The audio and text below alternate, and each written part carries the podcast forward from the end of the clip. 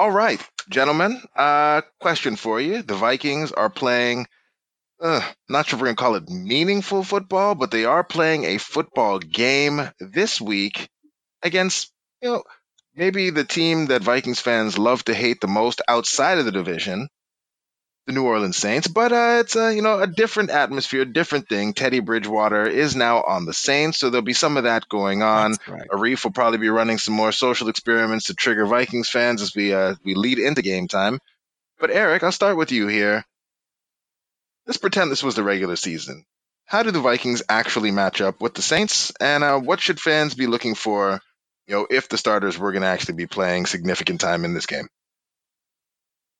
Uh, it, interestingly, I think the Saints, personnel wise, are emerging as as a threat uh, in the defensively.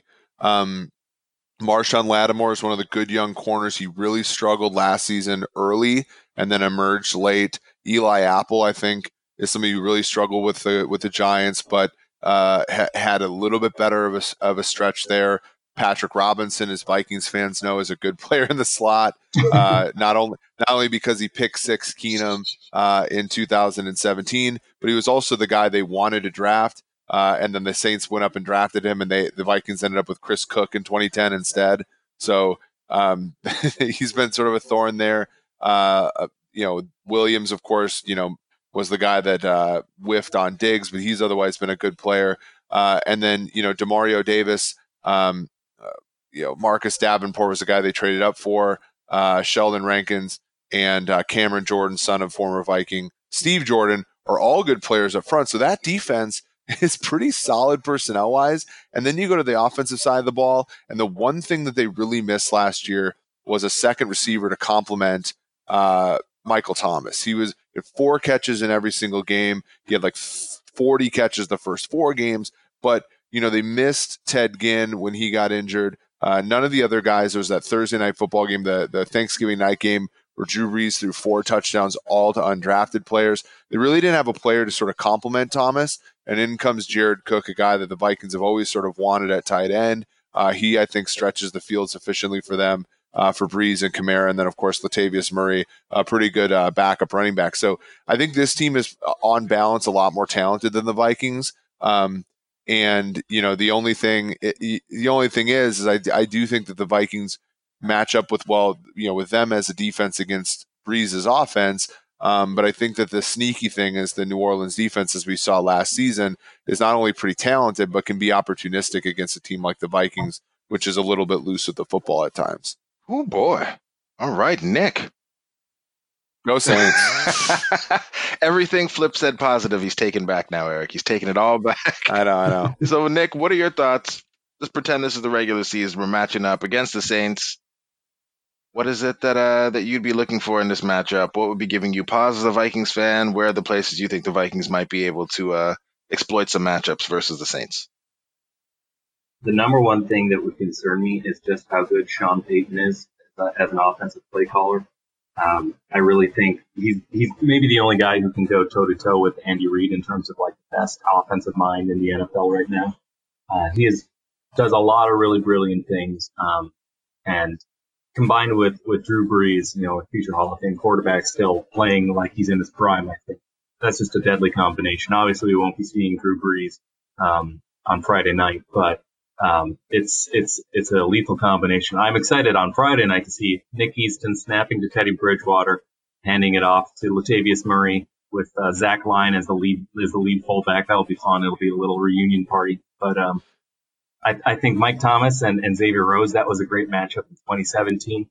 Um, you know, Mike Thomas definitely got the better of Xavier Rhodes a few times in the game, but then when the when the game was on the line and uh, New Orleans was on their last drive to, to put the game away for the scoring field goal. I remember there was a drive, the last three plays, Drew Brees went to Mike Thomas three times in a row, and there was Drew Brees went 0 for 3, and um, Rhodes had two pass deflections. So they had a really nice back and forth game, and I think that's one of those great one-on-one matchups you see when Rhodes tends to shadow a player. Uh, so that's a good one. Ted Ginn obviously is known for his deep threat, and Trae Waynes matches up with him well there. And um, not really sure how they would handle Jared Cook. Maybe that's the job for Jayron Kearse, who's kind of like the Swiss Army knife for the defense. Um, or maybe that would be Harrison Smith. We've seen Harrison Smith more and more um, kind of not not exactly shadow, but definitely play a lot of man coverage on tight ends. We saw that week one when George Kittle kind of got the better of Smith in coverage last year. So uh, it's, it's a big question. And then last time I think it was Hendricks who was manned up on Kamara for most of the game. So they can beat you a lot of ways. And then, you know, they got fantastic bookend tackles and Armstead and Ramczyk, maybe the best in the NFL or certainly up there with maybe the Eagles or whoever else we'd want to put there as, as bookend tackles. Um, so just a very, very talented offense. And then on defense, I think Eric is right. You know, we don't really give them credit for how good they've been lately, but I think they've been around top 10 ish in defensive efficiency the last two years. And they've got a lot of young ascending talent. So I think Cam Jordan is the best 4 3 defensive end in, in football. Lattimore is, uh, you know, he came out so hot as a rookie that maybe expectations were too high, but you know he's really one of the ascending young corners. They got a lot of players. I don't want to repeat Eric, but it's just an extremely, extremely talented roster, top to bottom. All right, so their starters are really good. I'm gonna flip this back to Eric because you know Eric does know preseason. Uh, so the starters are really good, but if we were looking to uh, maybe you know make this game a little bit more exciting, Eric, which way would you be leaning? DFS. Which way would you be leaning in this matchup? Oh, this is this is how you know like I'm truly not like in a pit of misery from a degenerate standpoint. I'm currently looking up what the spread is because I don't know. Um, that actually makes me happy. So we all that makes me happy that, that you had to look it up. That makes that I had to look yeah. it up. Yeah. um, well, like I always said, the the underdog parlayed with the under always worked in AAF. So, uh, okay. So the Saints are minus two and a half. Uh, minus 120. Okay. Um, so you're looking at Bridgewater versus Mannion. Bridgewater against his former team. I'd probably lean Saints. Um, but you know, you know, I don't know. I, I, Teddy, you know, last time Teddy played, I, I think I laid a decent amount of money on him, uh, either against the spread or on the money line to to beat Carolina, and he laid an egg. So we'll see. Uh, I, you know, I do think, you know, the Vikings don't have that great a depth. Whereas you look at the Saints, you're just looking at like Tre'Quan Smith, Austin Carr. Um, you know, they have uh, Lil Jordan Humphrey, who is a wide receiver that played uh, for Texas and looks exactly like Cordarrelle Patterson appearance wise uh, and kind of movement wise. Also wears number 84. So that's kind of like a cool, um, you know, so I do, they have skill position players kind of up and down the roster. Uh, at running back, they have guys that have played in the league before. Jacquizz Rodgers, Buck Allen, uh, Dwayne Washington are all there. So like from a like played the game perspective, might actually be good in preseason. Uh, I kind of like the Saints. So okay, Dwayne Sorry, Washington Flip. of Hard Knocks fame. Uh, yes, yes. Oh wow. Uh, okay. And also former Viking corner. we remember our a, Vikings history.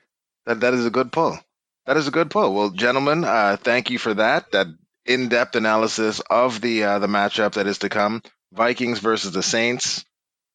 Teddy Bridgewater back in Vikings news, and uh, you know, just because I am just that kind of person, I'm kind of hoping to see Teddy Bridgewater go and light it up, just because it makes the timeline so fun. It, it really it makes the timeline so much fun. It, ma- it, makes it so much fun. You love People to see so it, mad. really people get so mad, but it just makes things entertaining. So, uh, yeah, that's it. That's all, listeners. Thanks for sticking with us, gentlemen. Thanks for making time, and uh, yeah, we will be back talking to you soon. Have a good one.